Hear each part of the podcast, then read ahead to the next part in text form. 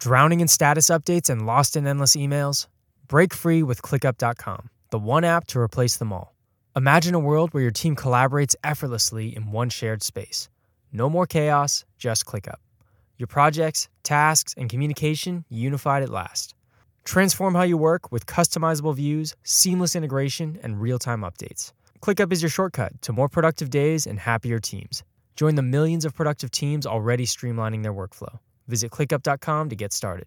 Let Tend Dental make your dream smile a reality. We offer a variety of top rated treatments, including Invisalign aligners. And for a limited time, Tend is offering $750 off orthodontic treatments. Offer valid through January 31st, so don't wait. Visit hellotend.com slash sale. That's hello, T-E-N-D dot com slash sale. And book your free consult today. No days off.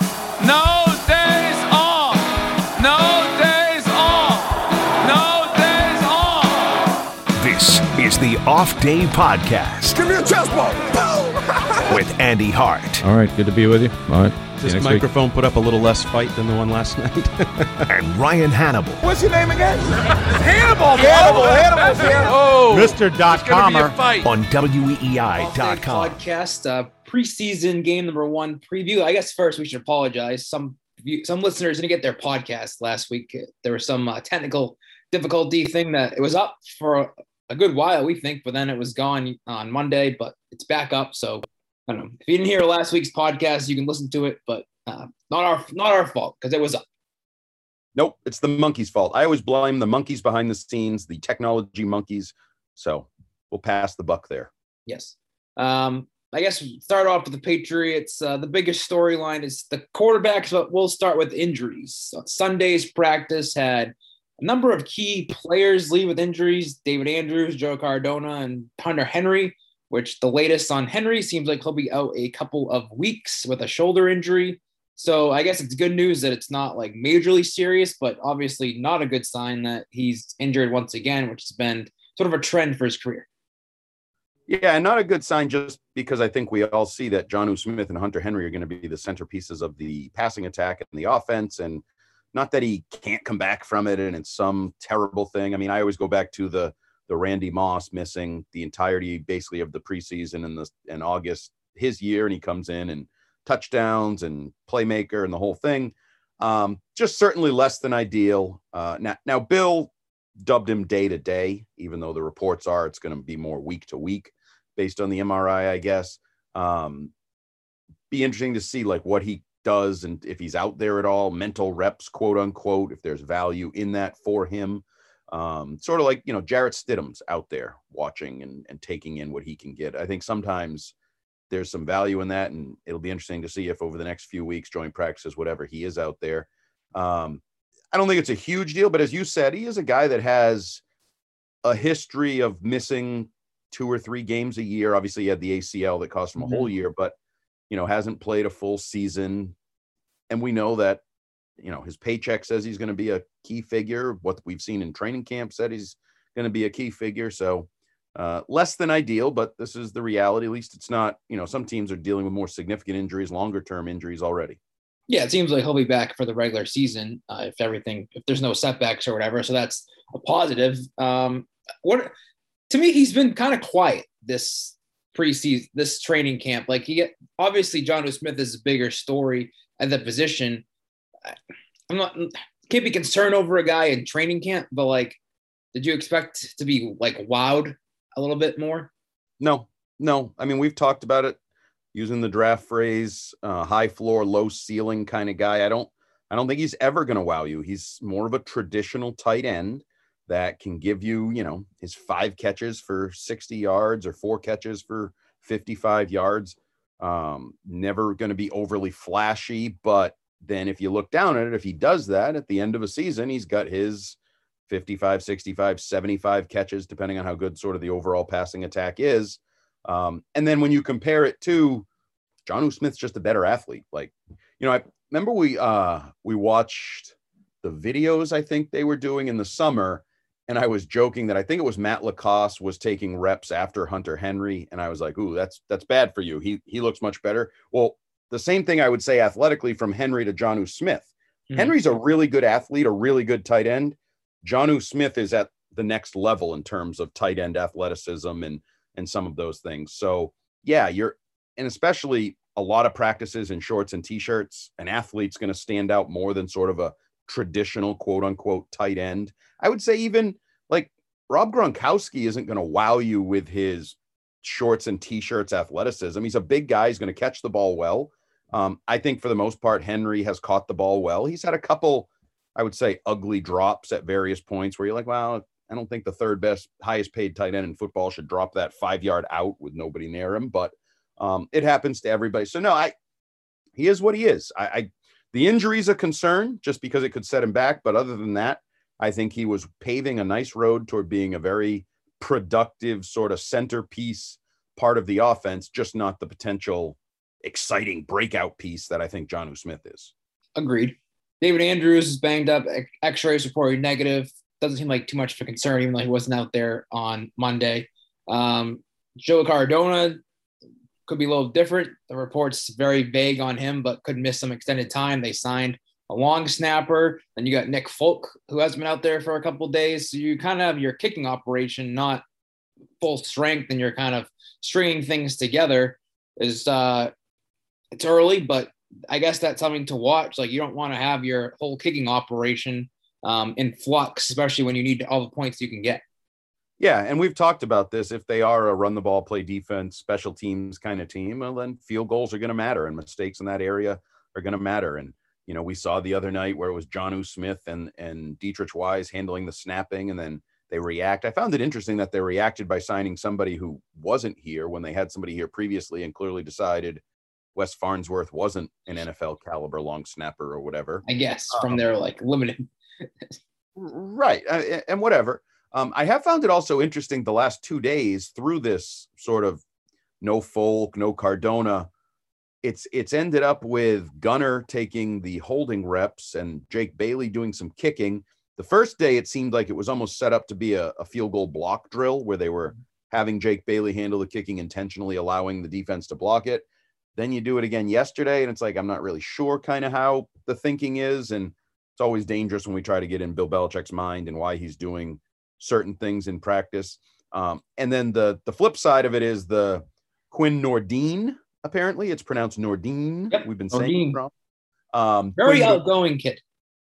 yeah, I mean, he seems likable, but even Bill squashed all the excitement that the media was trying to create coming out of the in-stadium practice of 10 for 10. And Bill, I, what did Bill say?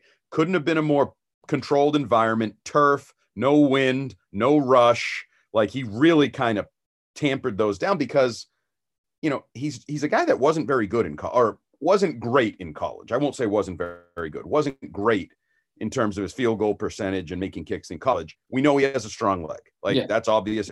But he also mishits the ball, I would say, more often than you'd like. Like these weird kind of gets under it too much, almost like a, a golfer with inconsistent short game, right? Like irons around the green, where like one you crush it over the green, the next one it's right by the hole, and the next one dribbles five feet in front of you because you didn't hit the ball well. Maybe that's just to be expected. Young kicker, okay, give him a shot, whatever. Uh, but yeah, it's it's te- you know two thirds of your operation, as Bill likes to call it, that isn't going is going to be an important part of your team. Uh, dinged up at this point, less than ideal. And I would say the same thing with the O line. Like depth is going to be an issue at a bunch of places. Mhm. But like we talked about it with Ted Karras, you lose your first primary backup for a little while. Uh, the tackles, like who's who's going to be the backup tackle? Are you going to need a backup tackle given the injury slash playing time history of Brown and and Wynn? So you know maybe these are all minor and you deal with a few hiccups over two weeks in August and forget all about it by the time September, or maybe it starts to show you there really are some questions about depth at some key spots on this team. With uh, Nordin, like I feel like they try to slide it. Like I think Nick Folk, as long as he's healthy, he gets the job. I think they could run into a little bit of trouble if they try to slide him onto the practice squad, kind of like Bojorquez a couple of years ago. Like I think could potentially another team could scoop him up just because it just seems like whenever the Patriots let a guy go that gets hyped up, another team just takes him. Well, Jorquez is a uh, is an interesting comparison because I believe, correct He me never, if I'm wrong, he never kicked. because I think they wanted to limit the the the height. Yeah. yeah. So could we go down that? Maybe that's why they're starting to limit Nordin. They don't they don't want all these after after a 10 for 10 night in the stadium. They don't want all these tweets and blog observations and practice reports about this great young kicker who's pushing Nick Folk for the job. Mhm. Um, that's interesting. You bring up a good point. Well done. Well, Star. and, but it was also uh, continuing the comparison. I don't think Bajorka has ever talked to the media. Like I actually thought it was interesting they let Nordin talk on Monday Um, Bojorquez talked a little bit because I remember talking to during him. training camp, though. Yep. Okay. I, I definitely remember talking to him. Um, but the idea that they want Nordin and may start to limit his and it's a dual um dual purpose uh plan, I guess. You you do want to have Bailey available to kick. You know, Mhm. he's your emergency kicker, uh, maybe even your long distance kicker on occasion if you want to try a super long end of half field goal. He obviously he handles kickoffs. He's already in that frame of mind. Um, and then you maybe do give yourself an opportunity to sneak Nordin through because remember last year there was the Patriots were kind of part of it, but there was a lot of I feel like kicking uh, practice squad. The the guy they had that that from their practice squad ended up being a really good kicker for the the Falcons. Oh, Um, I don't remember how to say his name, and I don't. Yeah, and I'm not gonna I'm not gonna mispronounce it either. Nope, not going to butcher that. Nope. I learned from Stephen A. Smith when he was mocking the uh, Nigerian basketball team. Nope. If you can't say it, don't say it. But my point is, there's been a lot of kicker activity in recent years, and if you want to sneak a guy through, you want to try to keep him off the radar of other teams, Right. if you can. I don't know if it'll work. It'd be like Bojorquez. It didn't work. They Right. saw him, they wanted him, they got him in Buffalo, and they used him. Um, back to the depth conversation. Offensive tackle seems like an issue depth wise. Like you have Isaiah Wynn and Trent Brown, great, that's good. But what if one of those guys go down? You're left with Korey Cunningham and Justin Herron, both of whom haven't really shown much to this point in training camp. Yodny Cajuste is on his way out the door. I think we've made that perfectly clear on this podcast. Yep. Then even the other guys that you thought thought could emerge as like you know guys to earn spots, like the Marcus Martins of the world, Alex Redmond, even Will Sherman, the rookie, they haven't really seized the opportunity. And so, like you said before, I think that the depth at that position is something to keep an eye on. And I wouldn't be surprised if they look to pluck a guy or two that gets released by another team off waivers August 31st. Yeah, the way I look at it right now, based on Ted Karras and even Marcus Martin and those guys, the reps they've gotten in the middle, uh, I think if they have a problem at tackle, it's going to be Onwenu is going to anything beyond maybe a short term. It's it's Justin Herron for you know the fourth quarter of a game, but if you say Isaiah Wynn's going to miss three weeks or Trent Brown's going to miss a month, I think Michael Onwenu is going to be the the answer to the swing tackle job, the fill in tackle spot starter tackle job because I think they they are more comfortable. A sort of filling in at guard and B Ted Karras I think is their sixth offensive lineman, their first guy off the bench, and I think right now they may have more confidence in the other interior guys based on some of the like Marcus Martin um ability to go in there. So I think that's how. But if Andrews is out of the mix for any period of time, and you know if it start now you got two holes and how do you move that? But um, I think they're going to lean on Onwenu's kind of their new um, Joe Thuney, Yes. who I think is is going to be asked because he's already shown the ability versatility wise, but also the ability mentally to play different spots and move around without without it affecting him. I think Onwenu is going to be that guy that moves around if they have any issues. I don't want to continue to like make this an O line discussion, but a guy I think who's stood out to me, maybe uh, to a surprise to you, James Ferentz. I think he's looked pretty good. I think Wow. he's, he's he's like he looks more athletic, and I think he just looks looks better than he's been in the last couple of years. And I, I think he's not going to play for another team in the league besides the Patriots. I think that's like written in his contract. Well, he should be good because he's like a 17 year veteran, even though he barely plays. Like he's been around forever. So you're you're claiming he's made the year nine jump to Yep. uh, super sub. Um, I mean, they clearly like him, trust him, the family connection, the whole thing. Uh, I'm not going to pretend I've watched him overly closely throughout camp. I, I I'll be honest, I am dismissive of the idea of him Like I just Oh, he's been. like I just I don't care. I guess I shouldn't say I don't care, but like I'm dismissive of James Ferentz. But um, I think the larger point is, and this goes back to drafting, something we've we talked a lot about in the spring. Why do you need to sign this? Well, because you drafted it two years ago and it didn't work. And I would say the tackle depth, Antonio Garcia, Yodny Cajuste, guys they brought in haven't necessarily slid into the roles that you'd hope they would. Um, they had the other guy. Who was the guy who they drafted last year that retired, and then they cut Oh, him? um, the he was Kentucky or, or Memphis. Um, I don't know, but so, so Woodward, some of the, Woodward, something Woodward. so some of the developmental offensive linemen haven't developed or aren't even around still to develop. Um, now you're very fortunate you hit a home run with Onwenu as not only a, a de- he you know theoretically he should be a developmental guy, not your starter, right? He's a late round offensive line draft pick. Maybe year two or three, you start to think of playing him. He starts right away. He's a star.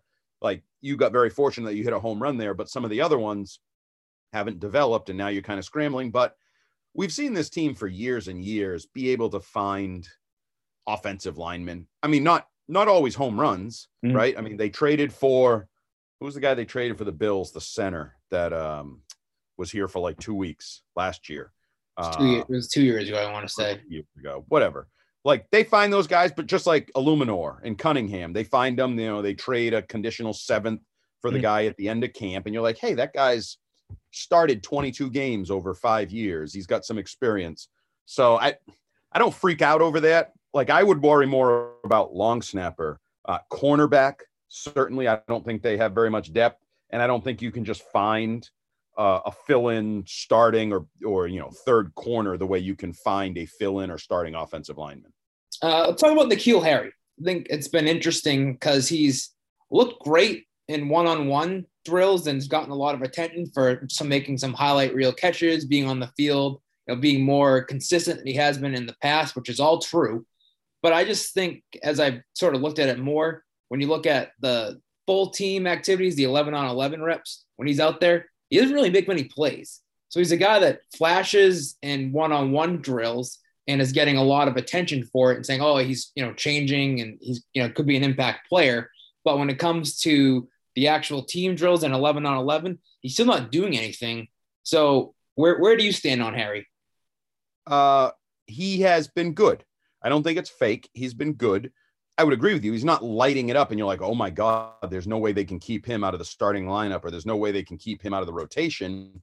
But it's all about expectations. I think everybody came in with 0.0 expectations for him based on not only the first two years, but also the trade request and how that's going to be handled. And Belichick may be thinking, well, F him, I'll bury him on the depth chart or I'll cut him before can. People had very limited, and now they're pleasantly surprised. And we've talked about it. He's an NFL body or athlete, so he should make some plays in one on ones. Like he should be able to Especially when But- he's up against Joejuan Williams. well, I mean, what? But what is Joe? They're, they're the same guy. Like know. they're the the bust. So give him credit for winning the battle of the busts, right? He could lose the battle of the bust, and Joejuan Williams could blanket him, and you're like, "Ooh, Joejuan Williams looks a little bit better." No, N'Keal Harry's been the one to win those battles, so we'll give him credit for that. But it's it's relative credit relative to his expectations now, not his first round expect. Because this camp, you're right. If it were just based on he was a first round pick and you need him to be your number one receiver because he was a first round pick, then his camp hasn't been great. It's great because you had no expectations and he's actually strung together days of practices, something he struggled to do for most of his career. Not not games, but practices. Like we've talked about that. Every like certainly 2 years ago, every good practice was followed by, "Oh, is he limited today? Is he not really out there? He hasn't really shown up." So and then the other thing, you know, I saw somebody tweet about this, like the i this idea that the media is part and parcel to fluffing him up so they can trade him. Like, I don't, I, I've never even gotten that theory. Like, he's producing, people are telling you he's producing, and it's not like it can be faked. And I think a fan actually retweeted one and was like, fans are at practices. If the media was telling a lie, if the media was saying something, like you'd see fans like, uh, I was at the whole practice. N'Keal Harry didn't catch a ball or he didn't. No, it it's actually happening on the practice field. Whether it helps them in the long run trade him or increase his value, whatever, who knows? But the reality is when he makes a diving catch at the goal line, it actually happened. It was a diving catch at the goal line. It There's a nice- video. I saw it. He he, retweet, he reposted it himself. Right. So, and that's the thing. He's definitely been promoting himself. Sometimes I don't know what it means because he'll use like a up arrow and then hundred and like I don't know. You're interpreting. You're having a good camp. And I will say, I've always said this. He seems like a nice fellow. He Like- does. I think his he's done two press conferences. I think on the field at camp. He I thought handled the the first one, the trade request idea, as well as you can. Like I'm a patriot now. I'm invested in helping this team. I'm okay with it. Blah blah blah. That's my agent. If you want to talk to him, talk to him. Like I thought he did a fine job with that. And now I will say he he and maybe this is intentional because the the footwork king, his guy said like he questioned N'Keal Harry's confidence. I think Cam has even kind of openly questioned N'Keal's Harry confidence over the first couple of years. The other day, I thought he, you know, I had a vision for myself, and that vision starting to come to fruition. Like, okay, relax. You've won a couple Joe Williams practice field battles, but again, maybe that's trying to build his own confidence, right? Like, gosh darn it, I'm good and I'm proving it, and like kind of talking yourself up if no one else is going to talk you up. Um, but I will say, uh, okay, I'm not supposed to do this. I'm a reporter. I'm very much unbiased, but kind of rooting for him. I'd kind of like to see him have like 150 yards on opening day, couple touchdowns. I think it'd be fun. So are you like confirming like do you he's gonna be on the roster? Yeah, I would think so. I kind of do too. I Um, mean, you I don't think you're going to be able to trade him for value right now. no, I think if he's either gonna get cut or stay on the roster. So you So if that's the option, then yes, on the roster. Agholor, Meyers, Bourne. Is the fourth gunner in your mind just because of his like special No. teams? No. Do you, you put Harry above him? As a receiver, yeah. And I'm saying in terms of like being a lock for the position. Well, I mean, Gunner's going to be on the roster. He's an Right. all-pro. So pro. so gunner. Then But you then you got Matthew Slater's on the roster too, and I don't consider him a wide receiver. So, like, true. I- but then you get into the discussion how many pure special teams guys can you keep? Oh, Bill can open your eyes sometimes with those. Well, I did my roster projection the other day, and that's where that's where it's going to come down to. I think this team this year is how many core special teams guys can you keep? Which I think relating to this wide receiver discussion is why I think Kristian Wilkerson has a very good chance of making this team because he's done a lot with his opportunities as a receiver, but he's also been spending extensive time with Matthew Slater and the other core special teams players. So a guy that can give you that value as your fifth receiver is a guy that you keep around. talking about K. Yeah, as Matthew K. Slater calls him K. Hey, I like when I listen to these uh, players talk, and it give takes me a like a sentence or two before I realize who the hell they're talking about. You can't just throw the word K out there and expect me to know who every freaking person is. Um, I will say, uh, um, Harry. I lost my train of thought there for a second. K. Uh, Harry is is also relatively active on special teams. I've Uh, noticed that as well. They're they're trying. and a lot of scout team special teams work where I, I don't know if that's like a punishment, like you're going to work your ass off, or as you said, trying, like seeing, okay, put him on scout first. Oh, he's pretty good on scout kickoff coverage. Maybe we'll put him on real kickoff coverage in a preseason game. And we talked about that. That can help his val. I made the comparison to Kelly Washington, a higher level receiver who ended up being a special teamer slash backup receiver for a lot of his career. Um, and I think that would be really good for N'Keal Harry at this point to embrace special teams, especially as you said, the guys you're competing with are going to embrace it because they that's how they have to treat it. That's how they have to win roster spots. Uh, so yeah, I think Wilkerson's been a good story. Wouldn't surprise me if they kept both of them. Um, because one, I think Wilkerson is kind of earning it. And then N'Keal Harry, you're not ready to cut bait with, so he gets the benefit of the doubt of being a first round pick in year three. So it certainly, but you're right. If you start to include um, Gunner in the list, and you know quasi Matthew Slater's around, like there's a lot of bodies kind of at that position. Now, when you look at core special teamers, I think we can agree Slater is here. Yep. Just- Justin Bethel is here. Yep. And what else? Brandon Bolden. Do you Am I- consider him? I had Bolden on, yes, but then I I cut um, Brandon King and Cody Davis. See, Brandon King, I think is interesting because he they loved him. He's been hurt so much, Yeah, and I wonder nothing. I wonder if that factors into it for him.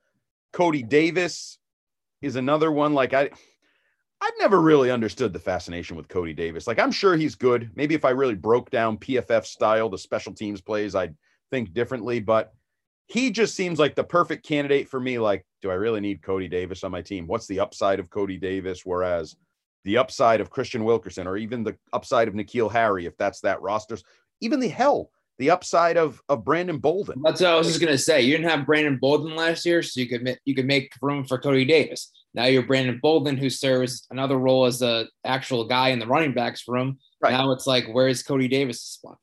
and I need a backup running back more than I need a backup safety, probably the way we've seen not only your your McCourties and your Duggers and your Phillips, but Myles Bryant has been there. You even have flexibility if Joejuan Williams is on the roster. Like, I don't know that Cody Davis is ever going to play defense ever. So Based on what we've seen in the uh, scout team work, he probably won't. Correct. Um, and and the similar to Brandon King, like he's not going to be a, a a player outside of the kicking game in all likelihood. Whereas Wilkerson, uh, Bolden, Harry, if they're neck and neck with those guys, they can be players potentially on offense outside of the kicking game. Uh, What about defense. Chase Winovich? Did you have him close to being cut? I, I had him on. Our good friend Mike Giardi sort of uh, raised some questions that I had him on my did not have him on my roster, so forced me to panic a little bit. But that that's you know Mike Giardi just he's, he's not a good guy to for the details. but it, and when you told me that, I said, A, I read it and I'm pretty sure he was on there. But B, if you were trying to cut a name that isn't crazy, but would be like a surprise cut, I don't think Winovich is a total impossibility. I don't think so either. He's first of all, he hasn't been out there, and then we Right. all we all know his sort of like where's his role, what's his fit, like does Bill like him? Like it, Right.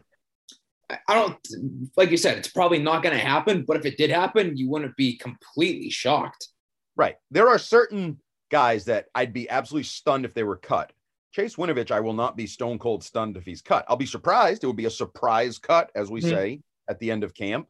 But when you look at the bodies and the athletes and the defense and his injury prone, I mean, uh, his injury absence, and then kind of his weird role last year, I, I don't rule it out as a total impossibility. Don't rule it. Now, he's probably going to be on the team. I don't want people wrong. Right. Oh, Hart, Colin, Winovich could be cut like NBC Sports Boston would do and then put like a little clip up and try to manipulate your words. No, I didn't freaking say that.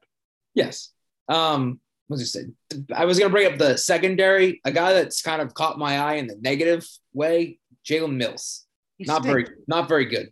It's not. I actually don't think it's his fault. He's not a cornerback. Well, that's what I was just gonna say. He's not really being used. Like I almost feel like Adrian Phillips and Kyle Dugger are kind of like taking his role in a way because they're obviously better at it. Like a guy that can move around, and now you're trying to force Jalen Mills into that third cornerback spot, really number two now with uh, Gilmore not on the field, and he's been exposed.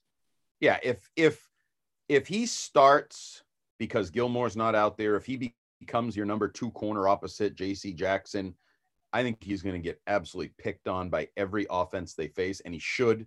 Um, he just to me doesn't look fast, doesn't look fluid, doesn't look like a corner. And again, I don't think he's a corner. He's a jack of all trades. There's a reason he's a versatile defensive back. Like Mhm. there's a reason guys go from corner to more chess pieces and safety, and because they aren't cover guys, they aren't man to man, one on one, win the battles, cover guys. And we also have to remember he's not looking great against questionable quarterbacks and questionable receivers.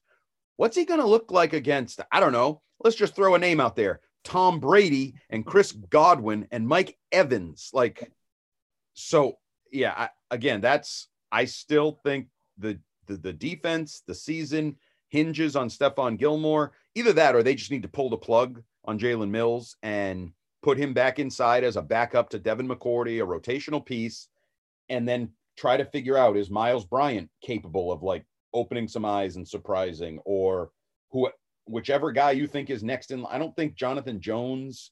I think they have sort of pigeonholed him as a slot corner Yeah. at this point in his career.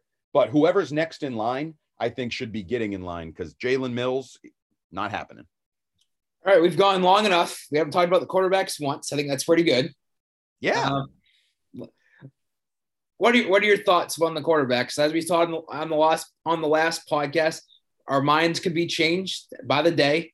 I think the last time we talked, uh, Mac was making a good run. He strung together those two impressive days, including last Thursday in the rain. Um, has he overtaken Cam Newton yet in your mind? Well, I mean, as of June 15th, I anointed Mac the starter. So, and then you changed I, your mind like the next day, I think, right? No, I didn't. I said there was a little step back on the practice field. I stuck with it. I've been all along. Now, there's been a couple practice days where I said I felt a little less confident in it because I thought Mac wasn't great and Cam did have some good days and has, in my opinion, had a solid training camp. Solid, not spectacular, not great, and not necessarily a hold to, enough to hold off the hope that is Mac Jones and the upside that is Mac Jones. Um, now it's crazy the day to day. I should tell everybody I missed uh, the whatever Monday night practice that they had. Um, that everybody you know was raving about a good practice for both quarterbacks, blah blah. But it's reached a point where I read somebody uh, talking about Mac Jones's adjusted completion percentage for practice or something. I'm like, I don't. A, I don't even know what it is. But B, what are we doing here? What, what, what, what are we doing here? Like, who looked good? Who didn't look good? Who looks like they're overwhelmed? Who looks like they're getting better? I like those things. I don't want adjusted completion percentages in practice in various drills where speeds are tempos are are just not consistent. Well, and that's the other thing that I think we should say too. A lot of times when you watch these, you know, 11 on 11, 7 on 7s, you look at each other and you're like, are they going full speed? Is the defense letting them make the play? Like, are the linemen trying? Like, there's so many variables there that I just, I just, we're, we're in the same boat here. We just are such troubles getting into these stats. Like, there's it, the context matters. And a lot of the times, us as the media in the tent, don't know the full context. Right. And Josh McDaniels talked about that, not caring about the statistics. Bill even talked about in one of his press conferences, you know, certain things happening in drills where it's supposed to be caught. The defense is supposed to allow, and you see it. You know, I had a chat with a friend of the podcast, Paul Perillo, about this, and you know, you can see corners and safeties get there and then pull off and just let the guy in. Like they wouldn't do that in a game. The one guy who seems to struggle with that, we were joking, is J.C. Jackson he's super competitive, and it's like sometimes he just bleep it. He I'm picking it off or I'm knocking it down. I'm not letting little Kevin Garnett to him where I'm not letting you get the completion on me either way.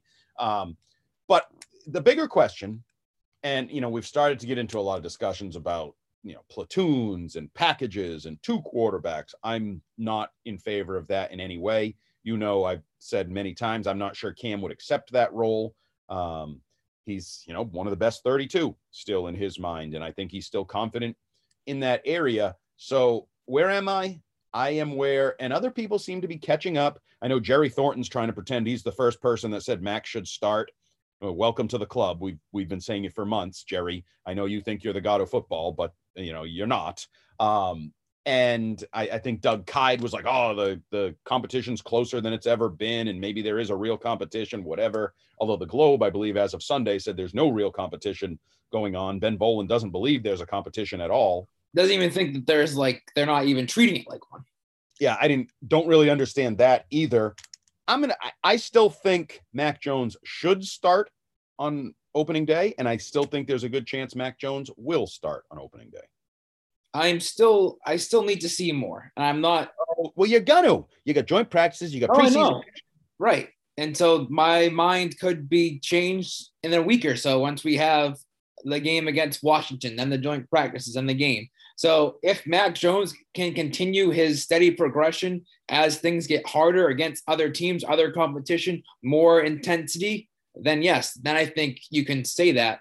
But I think based on what we've seen right now, I need to see more from Mac because I think Cam has still been a little bit more consistent than Mac.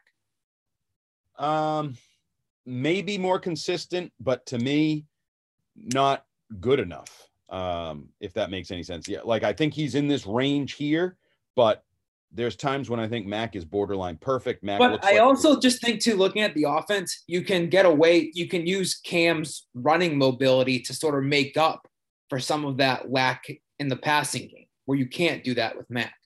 Well, no, he's not going to run. He's not. There's no value there. But like, can't you? know. If you're Josh McDaniels, you can say, I can just have Cam run, you know, 15 times, and if he gets hurt, he gets hurt. We get Mac. Like you can kind of use him differently than you would if he was your guy for the entire season. Sure. I mean, he's certainly disposable, and I don't know that anybody. A, a year ago, week one, the whole thing was: Is this sustainable? Can Cam run this much? Can you? No one will be saying that because I don't know that anyone really wants or needs it to be sustainable because Mac is going to play. The only person that think Mac's never going to play this year is Ian Crapsheet, Ian Rapoport. Like he thinks Mac uh, Cam has to get hurt for Mac to play. I don't think anybody else believes that except except Ian. I'm not even sure Ian believes that. I think he's just a mouthpiece for somebody that at the time needed him to to say that. Um, I just and and I I mean when I say I think Mac should start and will start, if he craps the bed over the next two weeks in joint practices and is just a pick parade and is slapping himself in the head after every throw and the mental case and all that, then yeah, he shouldn't start. But I- don't think that'll happen. I think we've seen enough of him as a competitor, a worker on the field, dealing with adversity. I think he'll be fine. Now, Robert Saleh um, in New York, where they're already kind of being very critical of Zach Wilson, he's struggling, he's not looking good. He said it, it's going to get worse before it gets better. And if Mac does that, if Mac has a, it has to get worse, like before it gets better, kind of two week stretch, excuse me, two week stretch, then yeah, Cam can start. I'm Cam is what he is, as Bill said. He's very consistent. He's the same Cam from last year, same Cam from December, whatever. I agree with that. And that's not good enough. And that's why I think Mac has to get the job. I want to circle back. You said Cam is having a solid camp. When you say he's having a solid camp, is that as an NFL quarterback or is that related to what you saw last year? Like to me, he's having a solid camp as an NFL quarterback. He's having a great camp compared to what we saw last year. Um, yeah, solid camp to the average NFL quarterback. Is that what we're going with? Not Yeah. like solid camp compared to teams that have top 10 franchise QB type quarterbacks. Yeah. Yeah, I would say solid camp for average quarterbacks. And yes, much better than the totality of what we saw from him last year. Now, still interceptions, head scratcher throws, holding onto the ball too long at times, all of those things have reared their head. But yeah, compared to average, like compared to Andy Dalton, Jimmy Garoppolo, whoever you want to compare him to, I think Cam's had a good summer. Yeah. Uh, preseason game Thursday night. What's your expectation in terms of playing time? That is a Starters. great question. That's a great question because Ron Rivera has already said they're going to play. They're going to play their starters. Uh, even Bruce Arians, I believe, the expectation was two series, like And even Tom, Tom, a couple series. Yep.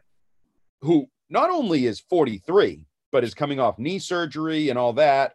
So, but again, I- don't think Bill really gives a rat's ass. Ooh, how's Tampa handling it? How's Washington? He's going to do what he thinks. Now, I think they're going to play because there is no joint practices, and I think they need to get some high. We should level- also mention too, Jake Dolegala has been released. So the Patriots only have three quarterbacks. So there was some thought that Dolegala could have gotten a lot of reps in this game and sort of leave Cam and Mac aside. But now he's not an option. So it doesn't really seem to make sense that Brian Hoyer play, you know, the entire game. So maybe that's an indication, like you said, that the starters will play. Yeah, if you made me guess right now, I'd say it's like practice where Cam's going to get two drives, the first, you know, half of the first quarter, depending on how it plays out uh, in there. And then Mac could get like a quarter and a half or something, you know, play the end of the second quarter, play the, I mean, end of the first quarter, play the second quarter into the third, and then mm-hmm. Brian Hoyer comes in. But I don't feel strongly about it. And we really, we have nothing to gauge it on.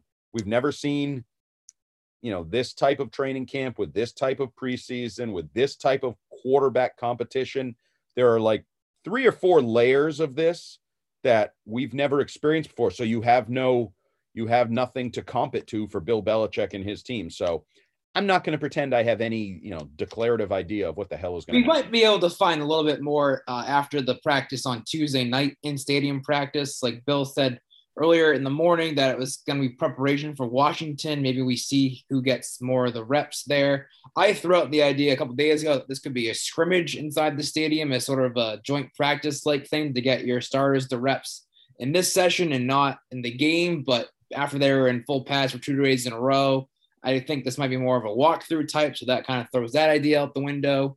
But like you said, we haven't seen any of this before, so we have nothing to go on. So it's a big guessing game, and I don't think Bill Belichick uh, likes to give us any like hints on how things are going to go. Absolutely not. I can definitely agree with that. Um, the last few times, the this year, the last time they were in the stadium was a less than fifty percent speed kind of thing. Um, the last few times they've been in the stadium, it has been underwhelming. It's not been you know full pad scrimmages. So that would tend tell us to believe generally that when they go in the stadium, they don't have uh, high tempo practices.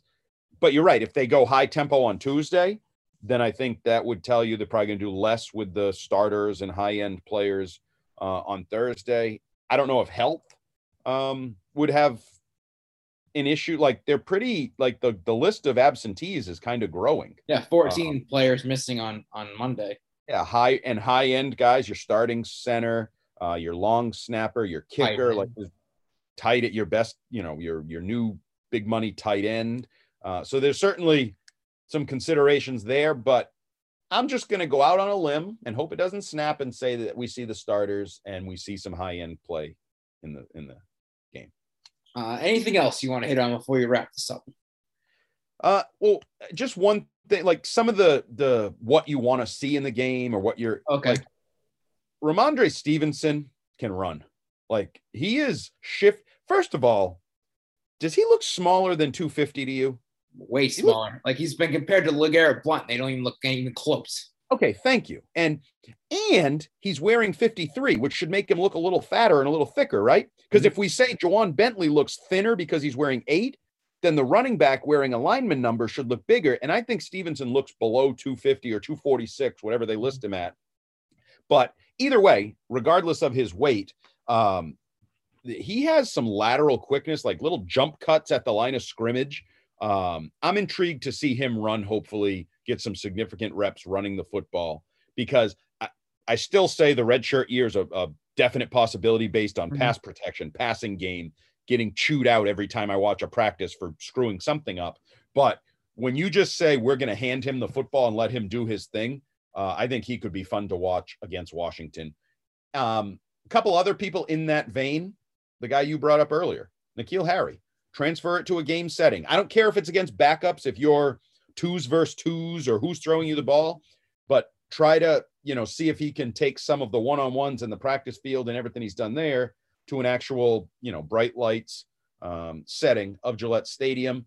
And same thing, obviously, with Mac Jones. That's that. Yeah, I was just gonna say with sort of what you said earlier, the more reps you can get from Mac, the better it is. Like, get give him extended reps. Get as much stuff on tape in a game as you can so he can sit down with Josh and the other coaches and have actual stuff to go over as opposed to just, you know, limited practice reps. So I'm, I'm with you where I think Mac gets extended time, sort of what you said. You know, maybe even go into the third quarter, simulate the halftime break, go over your adjustments, like yep. get as much stuff, you know, happening for the first time with him as you can.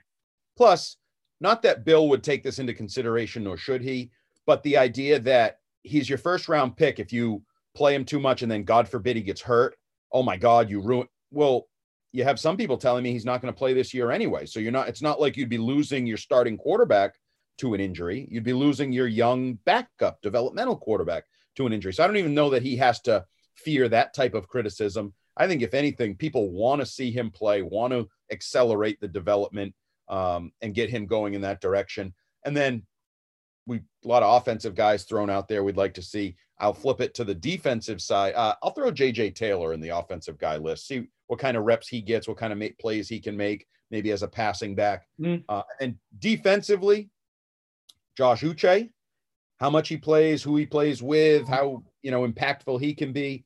Ja'Whaun Bentley, my new favorite player, after criticizing him often last year, can he look slimmer and more athletic and more aggressive and faster in a game setting uh, against Washington. And then in the back end, I would say the safeties, um, just seeing if they can continue. You know, Adrian Phillips, some people think the best defensive player on the field through training camp.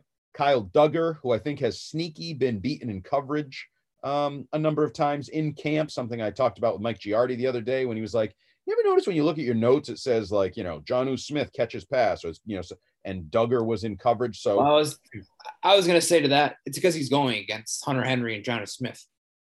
No, I know, but he's going to go against good players on other teams, I think, too, right? Fair. That's fair. I'm just saying that those are two of the better tight ends in the league. So it's kind of he should be making, I think, more plays than he has been, but I think some of it's swayed because of who he's going up against. Agreed. But again, some people have said he's the next Jamal Adams slash Derwin James slash all pro, pro bowler, year 2 mm-hmm. jump guy. If that's going to be true, he's going to have to make some good plays against some good players. So uh, I would include him in that mix. And then your guy, Jalen Mills. Maybe he's well, a game day guy. Maybe he pops up at for the better on game day. Two more on that side of the ball. Anfernee Jennings. He's yep. been want to see if he's going to be better than he was last year. He hasn't really done much in training camp so far. Maybe a game he takes it to a new level. And Joejuan Williams. Does he play with the threes or is they try to squeeze him in with the ones and the twos? Like his playing time, I think, could be an indication on how the team feels about it. Uh, and along the the Jennings lines, what we talked about earlier with Winovich, if Jennings makes a big jump, let's just say, and he looks really good, and we know Uche is making the jump. We know Van Noy and Hightower are back. We know that Matt Judon is here. If Jennings makes a big jump, that could be a big jump in Chase Winovich kind of getting squeezed further to the to the yep. side. No question. Uh, so we'll do a podcast Friday morning, wrapping up the game. Some thoughts on what we saw, looking ahead to joint practices. Well, two podcasts a week.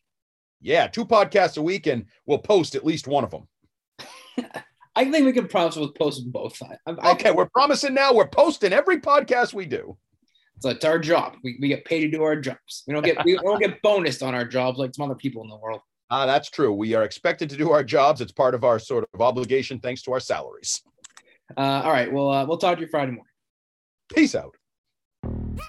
Yo, Trey. Kevin, what's up, man? You know, I've been thinking, what would have happened if the NBA never vetoes the Chris Paul trade to the Lakers and we get CP3 in the same backcourt as Kobe in LA? Well, you get a very happy Jack Nicholson for sure. And the Lakers probably win a bunch more championships. CP3 finally gets a ring or two or three, and the Kardashian empire is forever altered. What did you just say? Hey, everybody, I'm Trey Wingo. And I'm Kevin Frazier, and we're teaming up on a new weekly sports podcast from Wondery, Alternate Routes. As former sports center anchors and current sports obsessives, we're consumed by all the what if questions that make being a sports fan so excruciatingly fun. If you're like us, then you also live and die on the fallout from every drop pass. Or play call. Each week on Alternate Routes, we'll take a flashpoint in sports, break down what actually happened, then explore every alternate scenario and the ripple effects it would have caused. Follow Alternate Routes on the Wondery app or wherever you get your podcasts. You can listen early and ad free right now by joining Wondery Plus.